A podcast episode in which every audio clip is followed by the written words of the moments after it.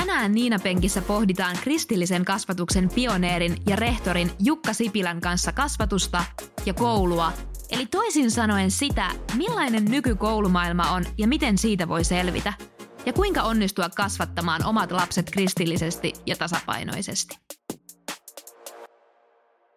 Täällä ollaan jälleen Niina Penkin äärellä. Kun me äänitetään tätä, niin on iltapäivä, joten mä toivotan kivaa iltapäivää sulle – voi tosin olla, että kuuntelet tätä aamulla, päivällä tai yöllä, sillä ei niinkään väliä ole. Mä en aio nyt puhua pitkään tähän alkuun, koska mä huomasin äsken, kun mä kävin läpi mun muistiinpanoja tämän jakson kohdalta, että mulla on aika pitkät muistiinpanot. Koska mä oon todella kiinnostunut siitä aiheesta, mistä me tullaan tänään mun vieraan kanssa juttelemaan. Kun mä kyselin mun somekanavissa aiheita, että mistä me tässä podcastissa puhuttas, niin useampi toivo teemaksi kristillistä kasvatusta. Ja mä en tiedä, johtuuko se vaan siitä, että mun ystävät, jotka siellä somessa pääasiassa vastailee, niin on ehkä kiinnostunut samoista asioista kuin minä. Mutta mähän tartuin tähän heti ja olin aivan innoissani siitä, että päästään puhumaan kristillisestä kasvatuksesta. Jos sä nyt oot siellä joku nuori, sä oot vaikka yläkouluikäinen ja ajattelet, että no ei hyvänä aika, että kristillinen kasvatus ei kyllä kosketa mua, niin koskettaa. Me tullaan puhumaan tänään myös nuoren näkökulmasta, mutta sitten jos sä oot siellä itse vaikka nuori vanhempi ja mietit tämmöisiä kasvatuksellisia kysymyksiä, niin tämä koskettaa myös sua, koska me puhutaan myös vanhemman näkökulmasta. Ja mä oon saanut tänne vieraaksi kristillisen kasvatuksen asiantuntijan Jukka Sipilän. Jukka, tervetuloa. Kiitos. Miltä tuntuu istua Niina-penkissä? Onko ihan hyvä olla?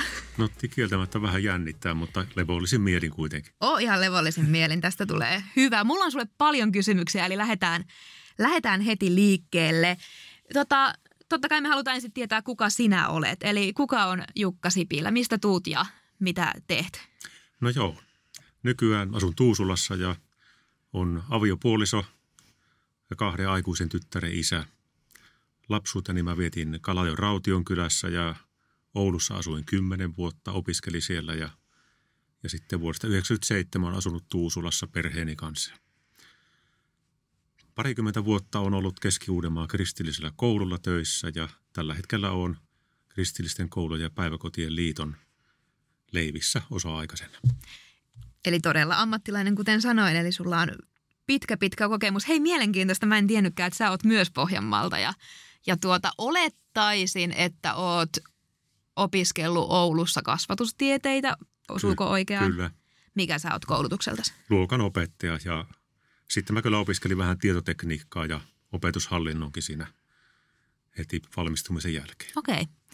Tuota, sä oot toiminut siis opettajana, rehtorina ja nyt siellä liitolla töissä, niin miten tuota, onko tämä opettajana toimiminen ollut sulle aina tämmöinen unelma-ammatti, että halusitko sä jo lapsena olla opettaja? No oikeastaan en. okay. en että kyllä se joskus kävi mielessä, että voisin olla liikunnan opettaja, kun liikunta kiinnosti. Mm. Mutta tuota, mulla on sukulaisissa paljon opettajia. Se näkyy olevan sellainen vähän sellainen geneettinen perimä. Enemmän mä olin kiinnostunut metsäalasta isäni mm. jalanjäljissä, mutta – mutta tota, sille puolelle ovet ei auennut ja sitten koin kyllä johdatuksena, että sitten menin opettajan koulutukseen. Kyllä se oli mulle ihan hyvä tie. Opiskelitko sä jotain ensin vai tuota, päädyitkö sä sitten kuitenkin heti, heti suoraan OKL? OKL armeijan jälkeen. Niin just, kyllä. No miten sitten kristillinen kasvatus tuli sun elämään? Että oliko sulla heti alusta asti selkeänä, että sä lähet tekemään kristillistä kasvatusta? Oliko edes siihen aikaan, kun sä valmistuit, niin oliko Suomessa vielä kristillisiä kouluja? No ei, ei silloin ollut. Mä valmistuin tuota 91, niin silloin vähän kuulin joskus sivukorvalla, että Helsingissä sellaista puuhataan. Mutta peruskoululla oli hyvin vahvaa se asema ja tuota, siellä kristittynä oli ihan helppo ja hyvä toimia myös. Mm. Että, mutta sitten omasta polusta, niin, niin tuota, mä olin kasvoin Kalajoilla ja siellä oli hyvin aktiivinen lapsi- ja nuorisotyö. Liimatan mm-hmm. Väinö oli siellä töissä ja, ja tota, mä oikeastaan kasvoin siihen, mä olin aktiivinen osallistuja ja mä tunsin jo nuorena, että, että jollakin tavalla mä tuun olemaan kristillisessä kentässä mm. aktiivinen. Mä sain kyllä silloin lapsena ja nuorena sain partiossa ja seurakuntanuorissa paljon vastuuta, että, että se, siellä oli hyvä kasvaa vastuuseen myös. No ootko sä ollut tavallisessa koulussa sekulaarilla puolella opettajana vai Joo, kymmenen vuotta. kymmenen vuotta? Okei. Okay. No mitä sitten, muutitko varta vasten tämän kristillisen kasvatuksen perust, niin kuin ta- takia tänne Etelä-Suomeen vai? Ei, mä olin Tuusulassa opettajana ja, ja sitten huomasin lehdestä, että Keravalla ollaan perustamassa kristillistä koulua ja, ja sitten olin lasteni kanssa nappulakisossa ja huomasin, että tuossahan on mies, joka, joka, jonka kuva oli siinä kristillisen koulun perustamisjutussa ja meni juttelemaan ja, ja sitten tota, tulin siihen koulun taustayhteisön toimintaan mukaan sen takia, että mulla oli opetushallinnon kokemus ja Mm. tarvi vähän sitä, eh, sitä ja tuota, sitten myöhemmin minut valittiin sinne opettajaksi ja rehtoriksi. Tuota, niin, olitko sä kauan opettajana ennen kuin siirryit rehtoriksi? No se oli vähän sellainen liukuva juttu, että, että olin luokauden opettajan toimessa, mutta sitten laki sanoi, että jokaisella koululla on oltava vastuullinen rehtori, niin sitten siinä oli semmoinen nimityskysymys lähinnä se. Mm, niin se just. tota, että tulin vastaamaan silloin jo luokan opettajana niin koulun johtamisesta. Niinpä. No tuota, siitä on tietysti kauan, kun sä oot, mä en tiedä, onko tämä tavallinen koulu nyt väärä sana, mutta me ymmärretään, mm. mitä mä tarkoitan nyt sillä, kun puhun tavallisesta koulusta, eli ei kristillisestä koulusta. Siitä on kauan, kun sä oot siellä työskennellyt, mutta onko se, jos vertailet, niin oliko se erilaista? Onko erilaista työskennellä kristillisellä koululla kuin tavallisella koululla? No kyllä se nykyään vähän erilaista on sillä tavalla, että, että kristillisellä koululla on tavallista, että työyhteisössä pidetään aamurukoukset Mm. ja, ja sitten siihen koulutoimintakulttuuriin kuuluu myös se, että, että omaa uskoaan on helppo ilmaista ja kertoa siihen liittyviä asioita ja, ja se, on, se on sillä tavalla niin kuin uskoa, jos suljettu sieltä pois. Mä muistan, olin tosiaan hetken aikaa itse töissä päiväkodin puolella, mutta kristillisellä koululla kuitenkin. Ja se oli aivan ihmeellistä, että kun sä tapasit niitä kollegoja siellä käytävällä, kun saatettiin vaan toivottaa vaikka siunausta ja olikin siellä, ei- ei ollut mitään, mitä sattuu arvontoja opettajahuoneen pöydällä, vaan siellä oli vaikka rukousaiheboksit ja sitten rukoiltiin perjantai-aamupäivisin niiden aiheiden puolesta, että onhan se aika ihanteellinen työyhteisö. No joo, kyllä, kyllä se parhaimmillaan sitä on. Mm, kyllä. No puhutaan vähän kristillisestä kasvatuksesta ylipäätään. Jos sun pitäisi niinku avata termiä kristillinen kasvatus, niin mitä se, mitä se on? Minusta se on niin kuin yhdessä elämistä ja kasvua raamattuun perustuvaa kristillisen maailmankuvaa ja ihmiskäsityksen pohjalta. Oike- Oikeastaan siinä vaiheessa, kun ihminen suostuu Jumalan johdatukseen, niin hän suostuu kristilliseen kasvuun. Mm. Ja se on sitä polkua sitten. No jos mä veisin lapseni tai menisin itse nuorena kristilliseen kouluun, niin miten se kristillinen kasvatus siellä, tai se kristillisyys näkyisi siinä koulun? Sä äsken viittasit kyllä sinne opettajien puolelle, mutta miten Mm. se sen oppilaan näkökulmasta näkyisi siellä arjessa? No se näkyy siinä koulun toimintakulttuurissa varmaan, että siellä on kristillisiä juhlia ja päiväavauksia. Ja sitten, sitten yleensä on näin, että lapsen näkökulmasta se on sitä, että on luonnollista ja avointa pohtia uskoelämää ja olemassaoloon liittyviä kysymyksiä. Ja sitä voi niin vapaasti ilmasta Mm. tulevat kiusatuksi tai, tai se ei ole erikoista. Mm. Ja sitten pää, päiväavauksessa esimerkiksi voidaan rukoilla oppilaidenkin toimesta ja, ja heidän rukouspyyntöensä puolesta. Kyllä, sekin kuulostaa aika mahtavalle. No Suomihan nyt kuitenkin toistaiseksi on kristillinen maa ja meillä on tuota kuitenkin siellä ihan tavallisessakin koulussa uskontoa, ainakin suurimmalla osalla. Niin mihin Suomessa, miksi me tarvitaan kristillistä kasvatusta erikseen? No kyllähän se on, on se, että se kasvatus ja yhteiskunnallinen ajattelu nykyään ei perustu kristilliseen Mm. mm. maailmankuvaan eikä ihmiskuvaan. Ja, ja kristillisessä kasvatuksessa elämää lähestytään vähän toisella tavalla. Sitä lähestytään niin kuin perussuhteiden kautta, mikä on minun suhteeni luojaan, lähimmäisiin, ympäristöön ja, ja itseeni. Mm. Se, se antaa semmoisen näkökulman, joka on poikkea siitä, että olen syntynyt sattumalta Mm. ja niin edelleen. Kyllä. Eli aika isoista asioista on loppujen lopuksi kyse. Joo, jos se läht- lähtökohta, erilainen lähtökohta luo suurta erilaisuutta. Niin, kyllä. Ja ehkä mä ajattelen, että myös semmoista turvallisuuden ja merkityksen tuntua sille nuorelle. Just vaikka tämä ajatus, että mä en ole sattumalta täällä tai tuli mun elämässä vastaan mitä tahansa, niin Mm, mä voin turvautua Jumalaan. kyllä. Sitten voisi sanoa vielä, että, että kyllä kristillistä kasvatusta tarvitaan, koska pohjimmiltaan siinä on kuitenkin kysymys iankaikkisesta elämästä. Mm. Ja, mm. ja sitten kristillinen kasvu ja kasvatus on Jumalan suunnitelma. Se on, se on niin kuin luonnollinen osa elämää. Jos me ollaan kristillisen kasvatuksen ajatuksissa, niin silloin me ollaan luonnollisessa ympäristössämme. Mutta voi, voidaanko siellä koulumaailmassa ihan niin kuin noin suoraan puhua ihan iankaikkisuusmerkityksellisistä asioista? Että onko se ihan niin, kuin, niin tunnustuksellista se? No e- ei se, ei se nyt, ö, kaikessahan pitää ottaa la, lapsen niin kuin ikä- ja kehitystaso mm. huomioon. Ei, ei lapsen ajatteluun hyvin, hyvinkään niin iso, isosti kuulu iankaikkisuuden pohdinta, vaan kyllä siinä, siinä katsotaan tätä edessä olevaa elämää ensisijaisesti, mutta tulee tilanteita, jossa ö, myös iankaikkisuutta ö, joudutaan käsittelemään. Esimerkiksi ö, mitä tapahtuu kuoleman jälkeen Mm. ja niin edelleen. Kyllä. Ja onhan se erilaista, kun se lapsi jossain vaiheessa, nuori jossain vaiheessa niitä pohtii kuitenkin ja kun se ne kysymykset esittääkin ääneen sille uskovalle opettajalle, mm. niin Mm. kyllähän se vastaus on joka tapauksessa erilainen. Kyllä.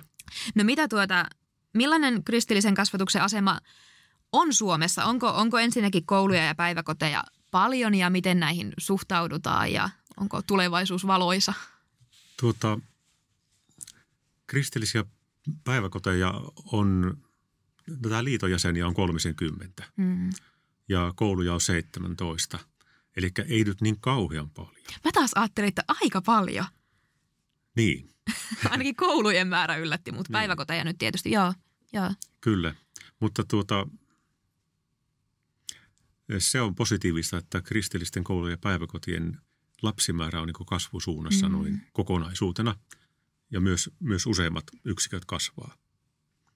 Että kyllä sille niin kysyntää, kysyntää on. Se on hieno kuulla.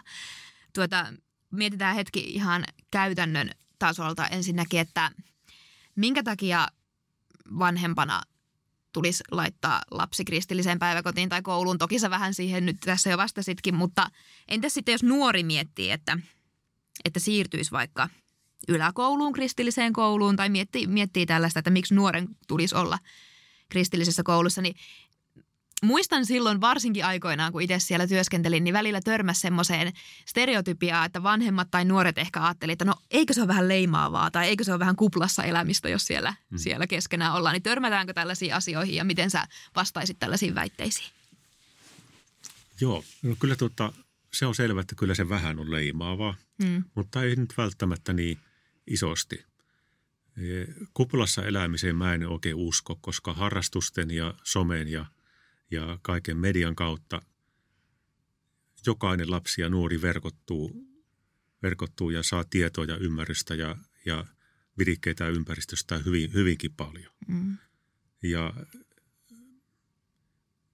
niin, siihen, siihen kuplaan mä en, mä en oikein Mm. usko, mutta tietysti jossakin ympäristössä voi niin olla, mutta en, en, en oikeastaan tunne semmoisia tapauksia, että Mm. tämmöistä kuplakokemusta olisi. Mm. No, miksi sinne sitten kannattaisi vanhempien laittaa tai nuoren tulla? No sanotaanko, että nuoren kannattaa itse kyllä harkita, että haluaako, Mm. koska sitten jos haluaa, niin sitten se on ihan hyvä ratkaisu, mutta jos ei halua, niin ei se sitten, sitten välttämättä niin hyvältä tunnu. Mm. tunnu. Öö, Jos ajattelen nuorelta, niin mietin, että, että minkälaisessa kaveripiirissä haluan olla ja elää ja, ja tuota, missä mun on hyvä olla. Mm. Että kyllä se, ei se ihan kaikille ole hyvä ratkaisu, mutta erittäin monelle on. Mm. Kyllä. Jokainen niin kuin harkikkoon kohdaltaan asian. Ajatteleeko sä tai ootko sitä mieltä, että kristillisessä koulussa olisi vaikka vähemmän kiusaamista, mitä tavallisessa koulussa tai todennäköisyys jäädä yksin olisi pienempi? No otetaan tuo kiusaaminen ensin. Kiusaamista koetaan ja sitä ilmenee jokaisessa yhteisössä. Mm. Oma kokemus mulla on, että, että asioista sopiminen on vähän helpompaa, jos ja kun on yhteinen arvoperusta. Mm. Eli kiusaamista varmasti saattaa olla ja sitä voi joutua kokemaan, mutta se sopiminen on helpompaa. Mm. Tämä on mun kokemus. Mm. Mikä se olikaan sun toinen kysymys? No yksin jääminen, että Niin. Yksin jääminen. No silloin, jos koulut on kovin pieniä, niin aina on riski, että voi jäädä yksin. Mutta mulla on se kokemus myös, että kristillisessä koulussa niin eh, erilaisuuden sietokyky on aika hyvä. Hmm. Väittäisin, että, että on parempi kuin keskimäärin hmm. kunnallisissa kouluissa.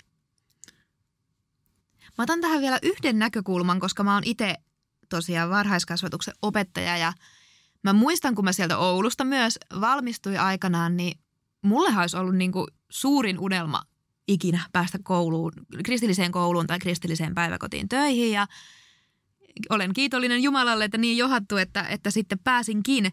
Mutta mitä jos nyt joku kuulija opiskelee vaikka kasvatusalaa ja haaveilee siitä, että voisi joskus työskennellä kristi, kristillisen kasvatuksen kentällä, niin onko työntekijöille tarvetta ja miten se, miten se lähti sitten niinku vinkkaamaan, että kuinka lähteä kohti sitä unelmaa? Kyllä työntekijöille on tarvetta ja, ja kannattaisi oikeastaan vähän perehtyä kristilliseen kasvatukseen, lukasta jokin kirja ja sitten esimerkiksi tulla kristillisen kasvatuksen kursseille, mm. jossa sitä ajattelua ja sitä kristillistä pedagogiikkaa eh, avataan ja jos, jossa myös niin kuin käytännössä eh, kiinnitetään paljon huomioon siihen kasvattajan identiteettiin. Mm. Miten kristillisen kasvatuksen kurssille pääsee käytännössä ja pääseekö sinne kuka vaan? Joo, kyllä sinne menee sivuille kristillinen koulu.fi ja tutkailee sieltä, että mitä kursseja on tulossa. Tällä hetkellä ne on päivittämisen alla ne sivut, että, mutta esimerkiksi syksyllä alkaa sellainen monimuotokoulutus kristillistä kasvatuksesta. Onko se Tampereella vai missä se oli? No se on monimuotokoulutusta osana etänä ja, mm. ja tuota, nyt tuleva kurssi, niin osa niistä kursseista on Espoossa. Okei. Okay. Tampereella kyllä on ollut no, aika, no, aika paljon. Siitä on tietenkin hetki aikaa, kun itse olin, mutta silloin, mm. silloin kävin Tampereella. Tuota, mä lupasin, että puhutaan sekä vanhemman että nuoren näkökulmasta vähän tästä koulumaailmasta ja mm. sitten tästä kristillisestä kasvatuksesta vielä aloitetaan nuorista. Mä oon nyt sitten sen päiväkoti, kristillisen päiväkodin jälkeen tosiaan työskennellyt itse nuorisopastorina ja aika paljon nähnyt nuoria ja sitä heidän elinympäristöään, niin Mulla on jonkunlainen käsitys tästä seuraavasta kysymyksestä, mutta mikä sun ajatus on siitä, että niin kuin ylipäätään, nyt ei puhuta pelkästään niin kuin kristillisestä koulusta, vaan millaisena sä ylipäätään näet 2022 vuoden koulumaailman, että millaisia haasteita ja millaisia vahvuuksia siellä on? No kyllähän nuoret, nuoret tulee hyvin voimakkaasti haastetuksi esimerkiksi oman identiteetin rakentumisen näkökulmasta. Mm. Aikaisemmin se perhetausta ja, ja suku ja tällaiset, niin ne muodosti se sellaisen taustan jokaisen oman identiteetin rakentumiselle. Nyt perhe ja tällaiset sukuyhteisöt, ne on sirpaloituneet ja sitten somen kautta tapahtuu semmoista heimoutumista ja, ja eri, eri tavalla niin kuin rakennetaan omaa identiteettiä ja, ja siinä voi olla hyvinkin haavoilla ja hyvinkin hukassa ja mm. hyvin hapuilevia tuntemuksia saattaa nuorella mm. olla enemmän kuin aikaisemmin. No miten se koulumaailma sitten siihen, niin kuin, millaisia just vahvuuksia tai heikkouksia siellä koulumaailmassa on? Että kun mun silmiinhän se jotenkin, mä puhun nyt ehkä yläkoulujäästä mm. tai ajattelen mielessäni yläkoulua, niin mun silmihän se on jotenkin tosi raaka. Tai musta mä välillä ihan ajattelen, että kuka sieltä selviää. Mm. niin, niin, niin, niin millaisia, mitkä siellä on niitä asioita, mitkä haastaa? No nimenomaan se, että, että mihin sä leimaudut, mihin mm. sä identifioidut ja, ja koetko sä erilaisuutta, ootko sä tarpeeksi hyvä, niin. näytätkö sä tarpeeksi hyvältä, menestytkö sä. Tällaiset niin. menestymisen niin. ja ulkonäköön liittyvät paineet on todella kovia nykyään. No tähän niin kuin kaikkeen omaan kokemukseen peilaten tai mitä on nähnyt ja sitten nyt on katsonut sellaista suomalaista dokumenttia suomalaista nuorista ja mä oon jo aivan kauhuissani, että jotenkin nyt ollut siitä, että kun se on välillä niin julmaa. Onhan siellä totta kai siellä on myös ihania hetkiä mm. ja vaikka itselle yläaste oli ihan elämän parasta aikaa, että eihän se nyt automaattisesti ole vaan sitä selviytymistä, mutta, mutta silti mä haluaisin kysyä sulta ammattilaisena, että no miten sieltä voi selvitä sieltä koulumaailmasta? Että millaisia vinkkejä sä antaisit sille nuorelle, että jotenkin pääsisi mahdollisimman vähällä ja voisi välttyä siltä vaikka kiusaamiselta? No, tuohon ei ole kyllä yksilitteistä vastausta, mutta yksi semmoinen asia on, että että mieti millaisessa porukassa mm, sä liikut. Kyllä. Ja, ja mitä sä oot syvimmältäsi. Mitä, mitä niin kuin hyviä kokemuksia ja hyviä hetkiä sun elämässä, jolloin sä oot kokenut, kokenut niin syvimmin, että tämä on, tämä on minua itseäni. Mm.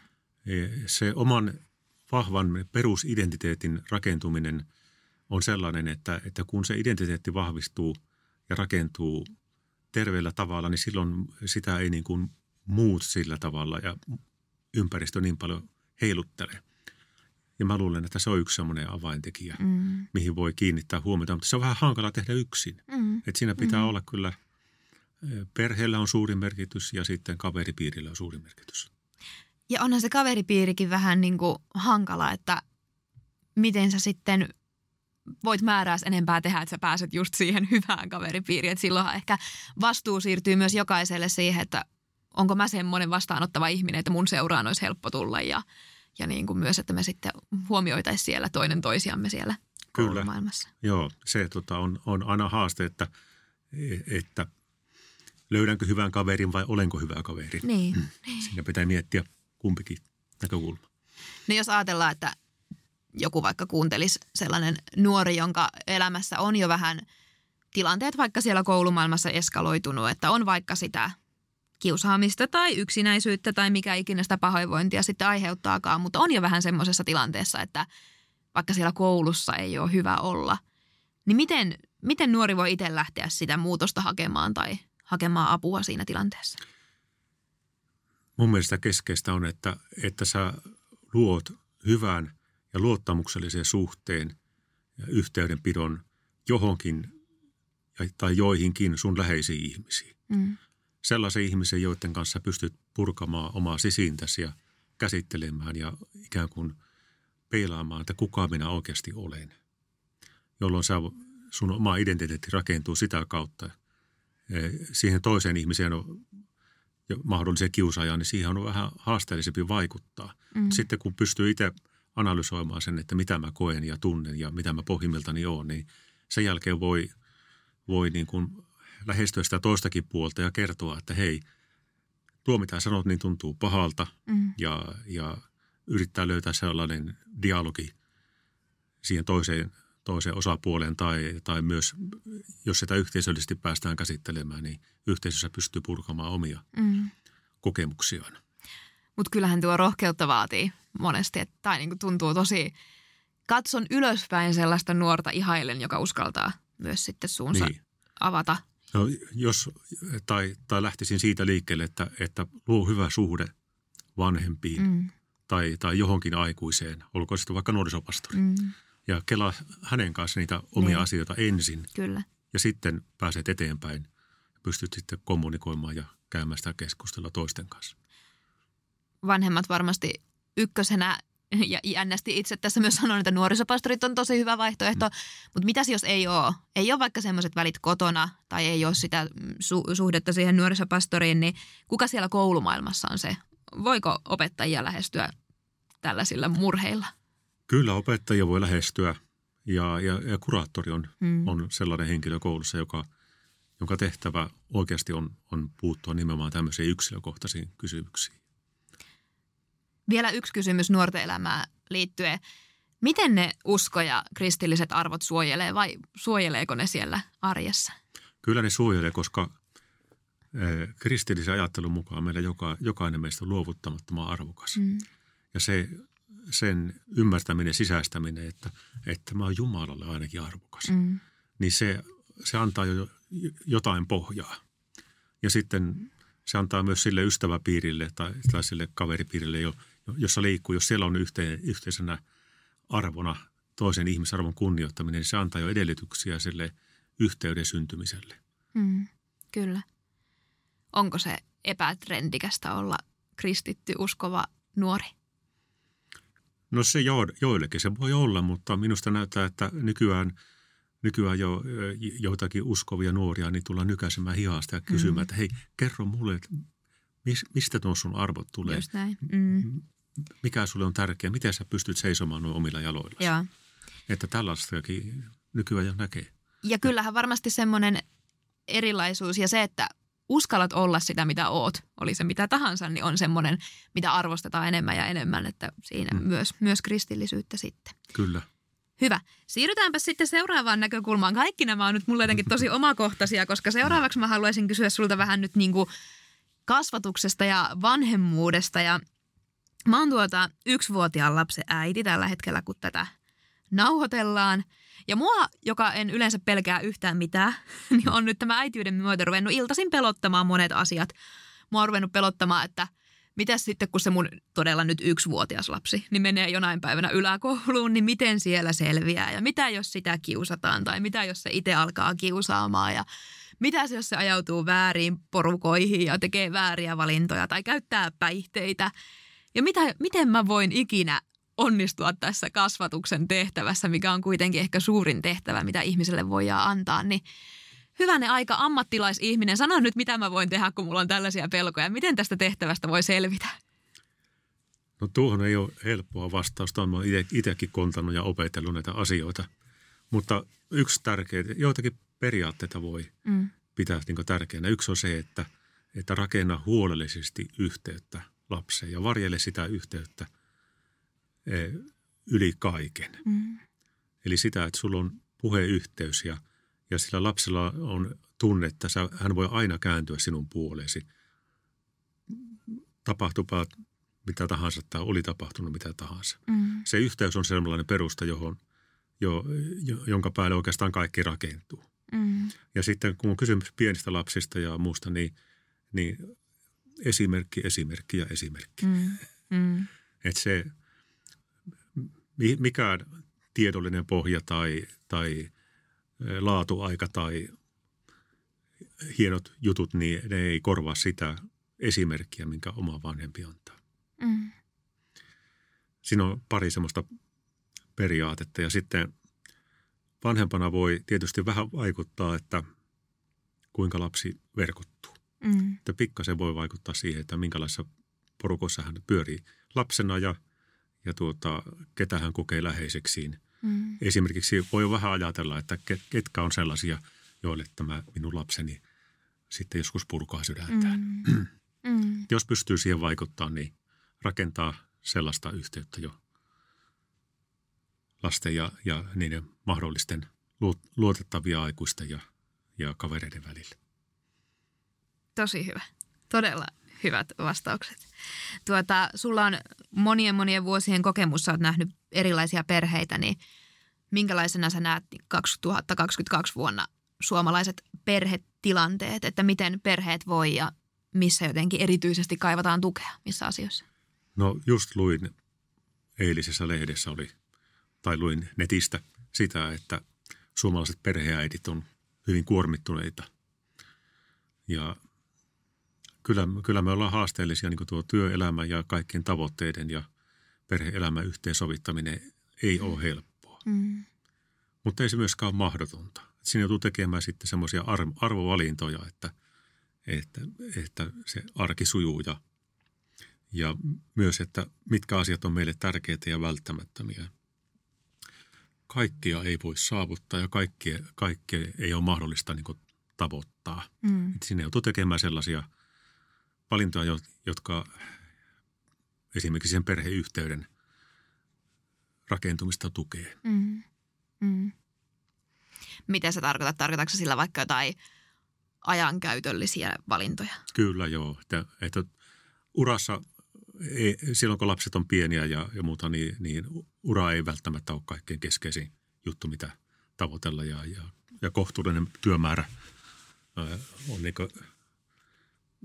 on välttämättä tehtävä vain kohtuullisesti töitä, jotta jaksaa sen perheen kanssa. Mm. Ja myös perheelle riittää sitä semmoista eh, huomiota. Mm. Kyllä. Että on läsnä siinä perheessään.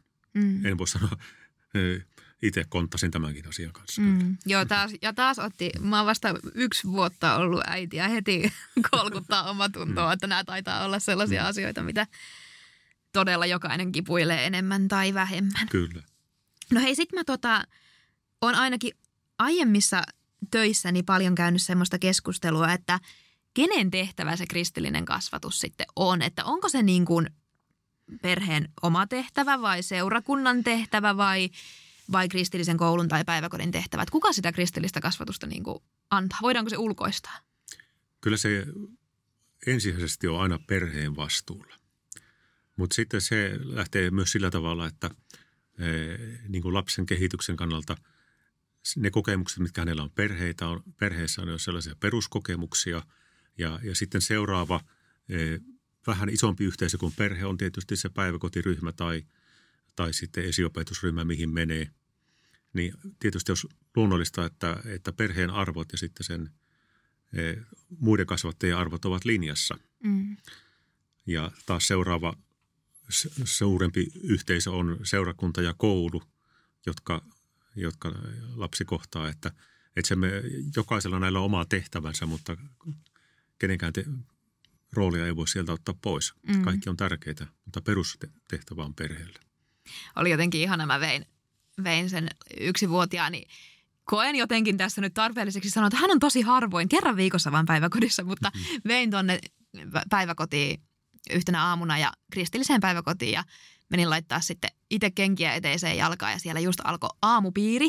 Ja siellä oli semmoinen aamupiirin aamulauluna tämmöinen, että laulettiin jokaiselle, en edes muista sanoja, mutta kuitenkin kutakuinkin nimeltä, että – Jeesus sua rakastaa Jukka. Ja siis se oli jotenkin se alkupiiri. Ja mä ajattelin siinä, kun mä laitoin kenkiä jalkaa, että ei voi olla totta miten ihanaa. Että mä jätin mun lapseni just tällaisen niin kuin, paikkaan, missä aloitetaan se aamu tällaisella laululla. Ja mm. niin kuin, että se tuntui jotenkin niin ihanalle, että se sama arvomaailma, mikä mulla on siellä kotona ja kasvatuksessa, niin se tulee täällä.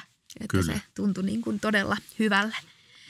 No miten sitä semmoista tervettä kristillisyyttä ja niitä kristillisen arvomaailman arvoja voi tuoda, tuoda siihen omaan kasvatukseen niin kuin ihan normaalissa arjessa, että harvemmin se meillä nyt varmaan kotona on niin kuin sitten, että me pidetään jotakin raamiksia tai jotakin tällaisia hengellisiä hartauksia. Toki niitäkin, mutta miten ihan siinä normaaliarjessa?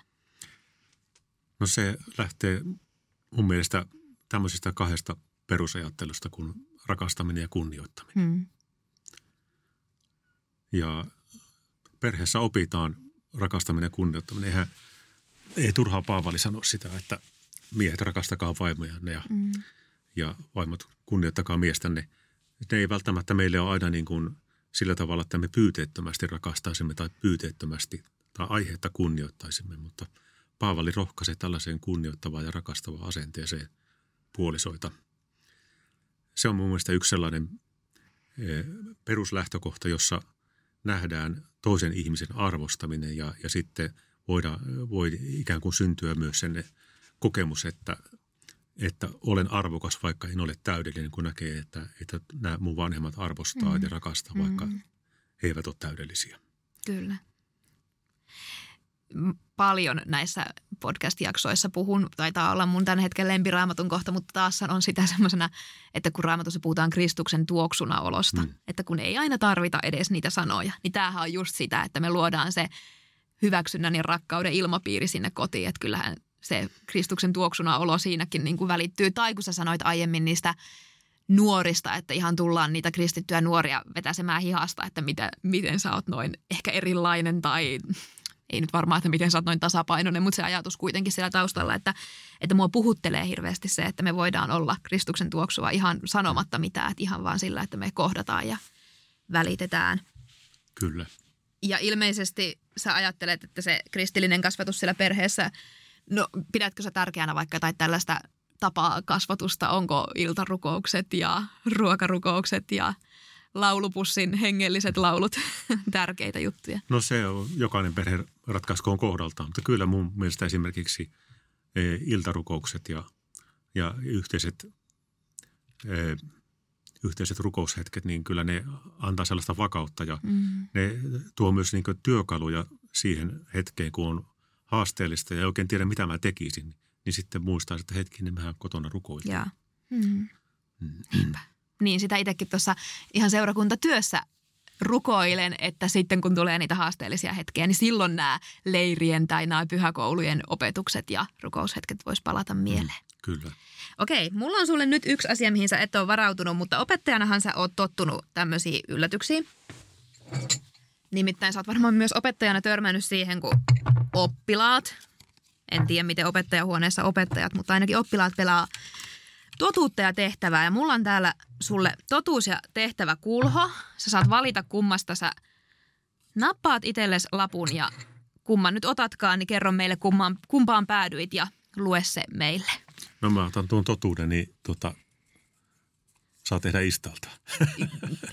No, sitäkö ne kaikki ajattelee, kun ne aina ottaa ton totuuden? Oletko ikinä urasi aikana kohdannut yhtään lasta tai nuorta, jonka kohdalla olet ajatellut, että tämä on toivoton tapaus? No, rehellisesti sanottuna niin en ole kyllä tavannut. Ihan oikeasti. En. Vau. Onko sulla vaan niin hyvä sydän, että sä ajattelet kaikista, että tästä kyllä. Ei, kun mä ajattelin heti, että heti olisi tullut mieleen, jos olisi ollut sellainen toivoton tapaus, mutta ei, ei, ei. No, se rohkaiskoon meistä jokaista, että tuota, jos et saa tällä uralla tarva, tavannut toivotonta tapausta, niin ehkä meistä kukaan ei sitä sitten ole, ainakaan niin. Jumalan silmissä. Hei, aletaan lopettelemaan, mutta mä haluan kysyä sulta vähän tulevaisuuden näkymiä monestakin eri vinkkelistä. Millaisena sä näet kristillisen kasvatuksen tulevaisuuden Suomessa? No tuota, se onkin haasteellista miettiä, mutta mä koen, että, että tämä kokemus kristillisen kasvatuksen tarpeesta yhdistää ihmisiä. Mm. Ja, ja monet perinteiset tällaiset seurakunnalliset rakenteet on murtumassa, niin, niin mä luulen, että syntyy tällaisia kasvatusyhteisöjä. Mm. Niin kuin täällä Järvenpäässä Keski-Uudenmaan kristillinen koulu ja, ja tuota, päiväkoti Petra. E, että ne kokoavat ihmisiä ja he löytävät yhteisen yhteyden ja yhteisön siitä koulusta, joka on tosi tärkeä sitten perheille. Ainakin sen aikaa, kun lapset on siellä. Toivottavasti myös tulee, tulee ihmisiä, jotka on vähän niin kuin ylisukupolvisen näyn kantajia. Mm. Mm. Ja sellaisakin onneksi on. Ja sähän sanoit, että ainakin oppilasmäärät on ollut ennemmin kasvussa kuin laskussa, että siinä mielessä varmaan tulevaisuus on ihan valoisa kristillisillä. No joo, kyllä vaikka ikäluokat Suomessa pienenee, niin, niin näyttää siltä, että kristillisissä kouluissa oppilasmäärät keskimäärin kasvaa. No mitä sulla on pitkä ura takana, niin kuin nyt ollaan moneen kertaan tässä käyty läpi, niin onko sulla henkilökohtaisia urahaaveita vielä? No tuota, mä, mä toivon, että mä voisin olla hyvä aviopuoliso ja isä.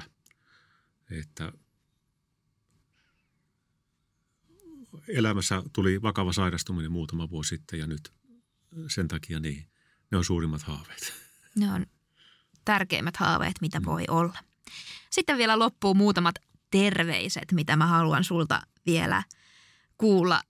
Millaisia terveisiä sä haluaisit lähettää semmoiselle nuorelle tai ehkä nuoren vanhemmalle, joka kristittynä elää tällä hetkellä semmoista yläkouluarkea? Joo, pidä huoli, että, että sulla on ihmisiä, joiden kanssa voit avata sydämessä, joiden kanssa voit jutella. Ja juttele Jumalalle, hmm. mutta juttele myös toiselle ihmiselle. Peilaa ajatuksia ja, ja rukoilkaa yhdessäkin. Tosi tärkeää.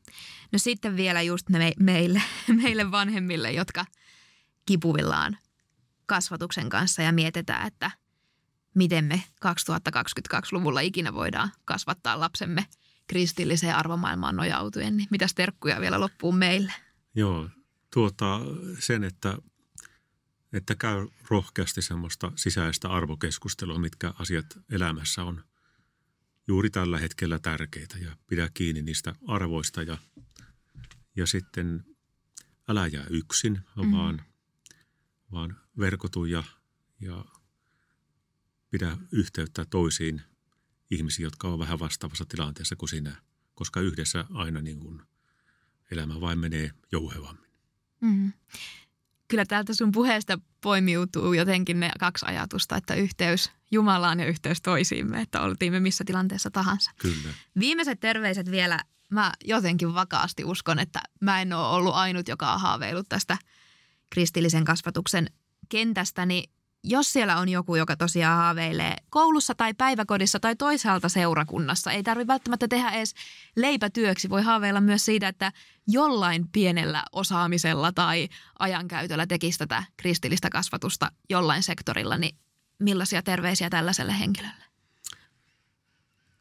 No siinäkin, siinäkin tota, hae, että hae ystäviä ja ihmisiä, jotka on sa- samanlaisen näön kantajia ja sitten ota yhteyttä toisiin, jotka jo tekevät sen tyyppistä työtä, jota sä niin kuin toivot itselle omalle kohdallesi ja tuota, pidä yhteyttä heihin ja rukoile etenette tällä tavalla. Niin kyllä se paikka löytyy. Aivan varmasti. Uskon, että tällä sektorilla töitä riittää jokaiselle. Hei, kiitos Jukka. Tämä oli äärettömän mielenkiintoinen keskustelu ja en ole kyllä ollut näin lähellä herkistymistä vielä aiemmissa jaksoissa kertaakaan. Että kiitos hyvistä ajatuksista ja kaikkea hyvää sulle jatkoa. Kiitoksia ja kiitos kun kutsuit tänne. Kiitos. Ja kiitos kun kuuntelit tai katsoit tämän jakson ja nyt sinne tuota kristillisten koulujen sivuja nettiin seuraamaan ja toki myös Niina Penkissä somea seuraamaan. Kiitti moi! thank you